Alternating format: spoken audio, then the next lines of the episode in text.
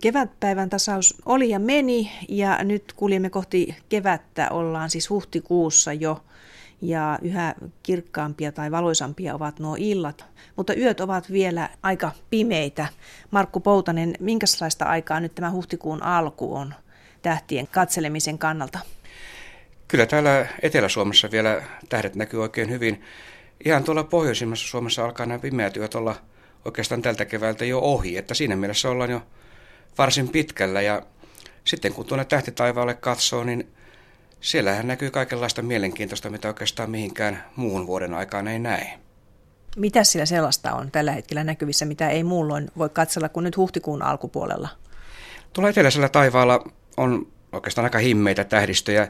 Siinä on vaan se juju, että silloin kun ne näkyisivät iltayöstä paremmin, niin on Suomen kesä. Eli tähtitaivas on niin vaalea, että niitä ei näy. Ja oikeastaan tämä kevät-talven yöt, kevät-talven aamuyöt on semmoista aikaa, jolloin niitä kannattaa katsella.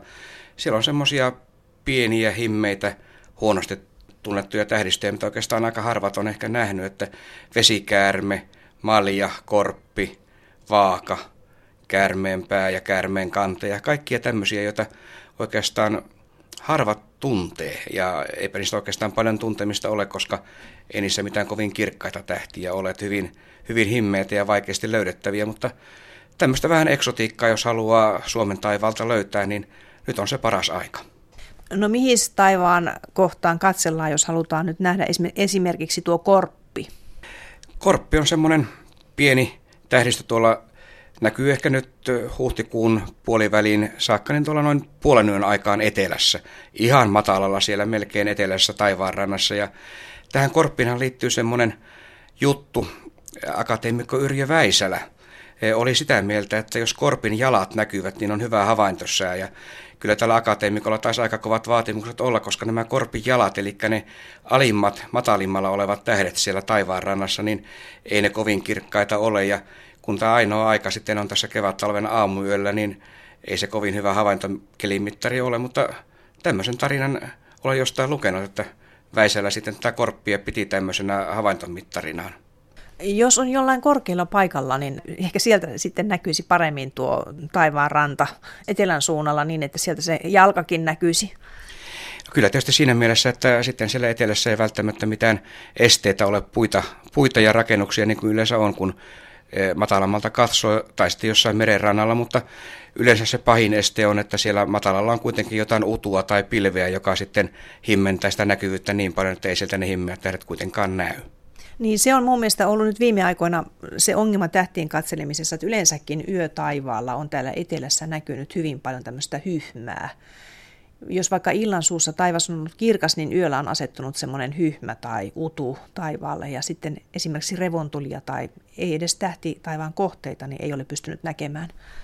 Ja aika usein tosiaan ilta alkaa semmoisena kauniina ja kirkkaana ja kuulana, sitten sinne tulee semmoista utua yön kuluessa. Ja kieltämättä niin täällä Etelä-Suomessa tuntuu siltä, että aika huono tuuri näiden revontulien suhteenkin on käynyt aina, kun näyttää siltä, että revontulia on tai niitä olisi odotettavissa, niin sitten on pilvessä tai viimeistään pilvistyy silloin yöllä, että ei ainakaan itse ole tässä vielä talven mittaan niitä onnistunut täältä Etelä-Suomesta näkemään. Vieläkö niitä kannattaa bongata, jos tähtikirkas yö sattuisi olemaan? Kyllä, ilman muuta. Sehän riippuu ihan tästä auringon aktiivisuudesta ja kyllä näitä hämäriä ja pimeitä aikoja tässä vielä sen aikaa riittää, että ainakin tämän huhtikuun ajan kannattaa katsella, kun tuonne illalla hämärissä ulos menee, niin siellä voi ihan hyvin näkyä niitä vielä. Ja kun näitä auringonpurkauksia tuntuu, että joka toinen viikko vähintään tämmöinen vähän isompi tässä viime aikoina on ollut, niin mikä ettei tietysti Lapissa näkyy kyllä, mutta tosiaan nämä Lapin yöt alkavat olla aika lyhyitä jo tässä vaiheessa kevättä.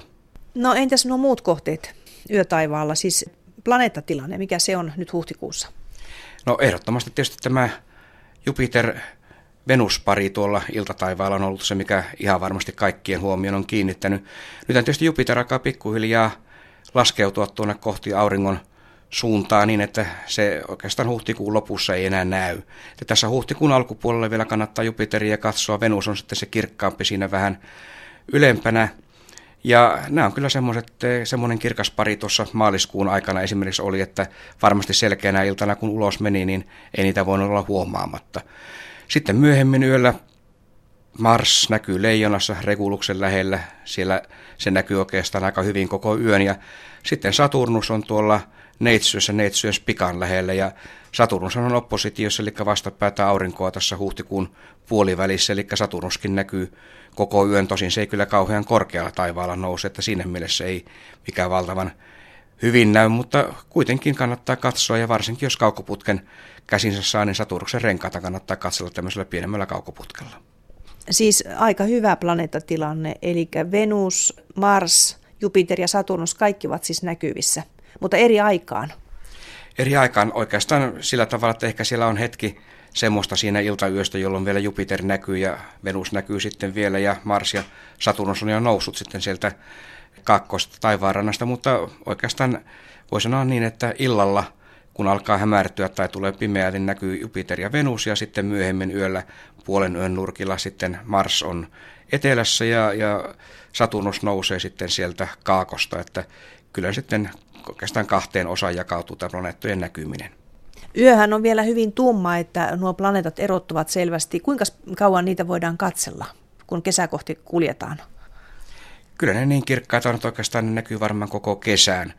Et kyllähän keskellä kesäkin Etelä-Suomessa näkyy kirkkaimmat tähdet ja jos sen taivaalta tietää täsmälleen kohdan, missä se planeetta on, niin kyllä se sieltä kesätaivaaltakin näkyy, mutta käytännössä oikeastaan tuonne toukokuun alkupuolelle loppuu myös täällä Etelä-Suomessa tuo tähtien katseluaika, että Pohjois-Suomesta se alkaa tässä huhtikuun puolella olla jo ohi ja Etelä-Suomessa sitten tuonne toukokuun puoliväliin saakka voi katsella ja sitten ihan kirkkaimpia tähtiä keskellä kesää, mutta eipä siellä oikeastaan kesällä paljon muuta näekään sitten.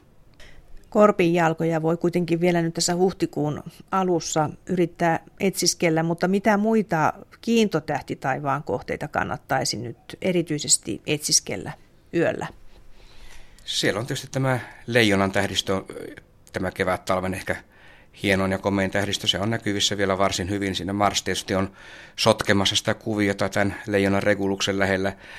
Ja sitten karhunvartija, siellä on tämä kirkas punertava Arcturus-tähti tuossa nousee, nousee kyllä jo aikaisin illalla ja on puolen yhden mennessä ehtinyt tuonne aika korkealle eteläkaakkoon. Ei oikeastaan myöhemmin yöllä alkaa sitten näkyä semmoisia tähtikuvioita tuolla idässä, mitkä näkyvät sitten, kun kesä on ohi, niin näkyvät lännessä. Eli siinä mielessä sieltä alkaa sitten näitä kesän jälkeisiä tähtikuvioita ja tulla kivasti esille, mutta sitten tietysti ihan tämmöisiä muita eksoottisempia, voisi sanoa Suomesta eksoottisempia, on juuri nämä muutamat kirkkaimmat tähdistöt, mitä Suomesta hyvin huonosti näkyy, niin esimerkiksi Skorpioni. Skorpioni on semmoinen hauska tähdistö, mitä kannattaa katsella, kun keväällä tai kesällä menee jonnekin tuonne Välimeren seutuville tai etelän, etelämässä Suomesta, niin se on semmoinen tähdistö, jossa näkyy muutama aika komeasti kirkas tähti. Suomestahan Skorpionin ihan pohjoisosat näkyvät, mutta kun tulee etelämpää katsoa, se on yksi näitä taivaan ehkä hienoimpia tähdistöjä. Mutta oikeastaan täällä Pohjolassa nyt niin kevät-talvea kohti, niin Otava on semmoinen hauska kohde bongata siinä mielessä, että se on ihan kohti suoraan pään päälle.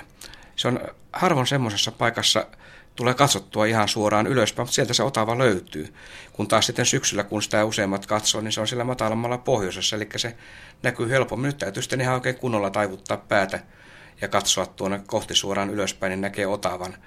Ja sitten kun sitä otavan hännän kaarta lähtee seuraamaan, niin päätyy siihen karhunvartijan Arcturukseen ja sitä samaa kaarta kun jatkaa, niin päätyy vielä Neitsyön Spika-tähteen ja sen Neitsyön Spikan vieressä on sitten sitä vähän kirkkaampi tai suunnilleen saman kirkkauksen Saturnus-planeetta, että sieltä löytyy tämmöinen yhdistelmä sitten eteläiseltä taivaalta tuossa puolen yön nurkilla. Puhuit tuosta Skorpionista, joka on siis etelätaivaan kohde ja hyvin vahvasti tuolla reunalla, siis aivan tuolla äärimmäisenä siellä, siellä udun joukossa. Minkäs nimisiä tähtiä sieltä Skorpionista löytyy? Tuossa sinulla on nyt tuommoinen tähtikartta edessäsi, niin siellä on selvästi merkittynä tuollaisia kirkkaita, isompia kohteita. No siellä oikeastaan Suomesta, Suomesta niin ei oikeastaan paljon muuta näy kuin ihan ne Skorpionin pohjoisimmat tähdet ja ehkä se kaikkein kuuluisin ja tunnetun on, on tämmöinen punainen jättiläistähti Antares. Ja tämä Antareksen nimihän juontuu siitä, että se on ikään kuin anti-aares, eli tämmöinen aareksen eli Marsin kilpailija. Se on oikeastaan väriltään melkein yhtä punainen kuin Mars-planeetta, mutta kun se Suomesta juuri ja juuri täällä Etelä-Suomesta taivarannan yläpuolelle pilkahtaa, niin eipä sitä kauheasti iloa ole. Mutta todella se, että jos tuonne johonkin Välimeren seutuville menee tai vielä etelämässä, niin koko Skorpionin hieno tähdistö näkyy kyllä. Ja se on semmoinen, että kun sen kerran tunnistaa, niin kyllä se sieltä aina löytyy ja, ja se on todella tämmöinen näyttävän näköinen. Siellä on muitakin kirkkaita tähtiä, mutta tämä Antares ehkä sitten on semmoinen siinä mielessä mielenkiintoinen, että se on tämmöinen ehkä, voisi sanoa Suomesta extreme-harrastajan tähti siinä mielessä, että se juuri ja juuri pilkahtaa eteläisen Suomen taivaanrannassa ja sitä voi yrittää etsiä, mutta kyllä se aika vaikeaa sen näkeminen on, että siinä mielessä Skorpioni ehkä on enemmän kuriositeetti Suomessa, että ei sitä, ei sitä nauttimaan pääse, mutta ihmeessä katsokaa, jos tuonne etelän taivaan alle päädytte kesäyönä, niin sieltä se hienosti näkyy sitten kesäiltoina. Siis sen voi nähdä juuri horisontin yläpuolella Suomen korkeudelta? Etelä-Suomessa nippa nappa, eli se on juuri siellä ihan taivaan rannassa, että Pohjois-Suomesta se ei näy enää. Tähtitaivaalla on siis ihan perinteisiä kohteita, kuten tuo Otava, ja sitten on näitä ekstreemikohteita, kuten esimerkiksi tuo Skorpion ja siellä se Antares-tähti. Mutta sitten on muutakin katseltavaa tähtitaivaalla kuin tämä kiintotähtitaivas, nimittäin nämä tähdenlentoparvet. Siis nyt on taas yksi tähdenlentoparvi huhtikuussa näkyvissä.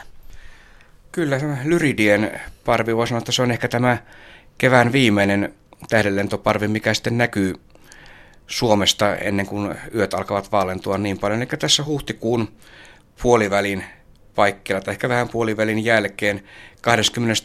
päivä huhtikuuta on maksimi. Ja ei se yleensä mikään kovin näyttävä parvi ole. Tuommoinen noin 10 tähdenlentoa tunnissa, mitkä kuuluu tähän parveen. Ja se näkyy nyt vajaan viikon ajan sen 22. päivän molemmin puolin. Ja joskus kyllä tämä Lyridien parvi yllättää sillä tavalla, että viimeksi itse asiassa tuolla, no tästä on jo vuosikymmeniä aikaa, vuonna 1982 oli tämmöinen vuosi, jolloin Lyridien parvi sitten oli normaalia aktiivisempi. Mutta normaali vuosina niin se on semmoinen 10 tähdenlentoa tunnissa. Ja oikeastaan tämän jälkeen sitten, kun yöt alkavat vaalentua, niin täytyy odottaa ihan sinne eh, elokuulle saakka, että sitten, sitten siellä elokuussa vasta on seuraava tähdenlentoparvi, mitä voi katsella, että kesä menee sitten ehkä muissa puuhissa kuin tähdenlentojen katselussa. Tuleeko lyridit nimi Lyyrän tähtikuviosta? Kyllä, nämä tähdenlentoparvet yleensä saavat nimensä sen mukaan, minkä tähdistön suunnalta ne näyttävät tulevan. Ja nimenomaan tämä lyridien parvi tarkoittaa sitä, että ne tähdenlennot näyttävät tulevan sieltä Lyyrän tähtikuvion suunnalta. Ja tietysti ne tähdenlennot itsessään voivat näkyä ihan missä suunnalla taivasta tahansa, mutta jos tähdenlennon vanaa jatkaa taaksepäin, niin tietysti yhdestä vanasta nyt ei näe vielä mitään, mutta sitten jos niitä kaikkia parveen kuuluvien tähdenlentojen vanoja jatkaa taaksepäin, niin näyttävät leikkaavan toisensa sitten siellä Lyyrän tähtikuvion suunnalla. Eli eh, sieltä suunnalta se sitten tulee tämmöinen kiviryöppy tuohon maan ilmakehään ja perspektiivi-ilmiön vaikutuksesta ne näyttävät sitten tulevan sieltä yhdestä pisteestä. Ja tietysti mistä kohtaa ne ilmakehään osuvat, niin se sitten voi näkyä eri puolilla taivasta riippuen siitä, missä päin maata me ollaan sitä katsomassa. Aivan. Siellä on siis huhtikuun 22. päivän aikaan tämä maksimi ja niitä kannattaa siis näitä lyridien tähdenlentoja seurata siihen aikaan tähtitaivaalta. Entäs mikä on halotilanne tähän aikaan? Onko haloja päivällä tai öisin nähtävissä? Päivällä varmaan helpommin, kyllä tietysti yölläkin näkyy kuu. On joskus niin kirkas, että se muodostaa halon ympäröt. Kevät on oikeastaan aika hyvää haloaikaa. Et kyllä kannattaa ilman muuta päivällä, kun menee ulos, ja varsinkin on tuommoista pikkasen utua tai yläpilveä, niin kyllä voi sanoa, että melkein joka päivä sitten näkyy, jos tarkkaan katsoo, niin jonkinnäköinen halo rengas tai sivuaurinko tai vastaava tuolla auringon suunnalla. Kannattaa katsoa.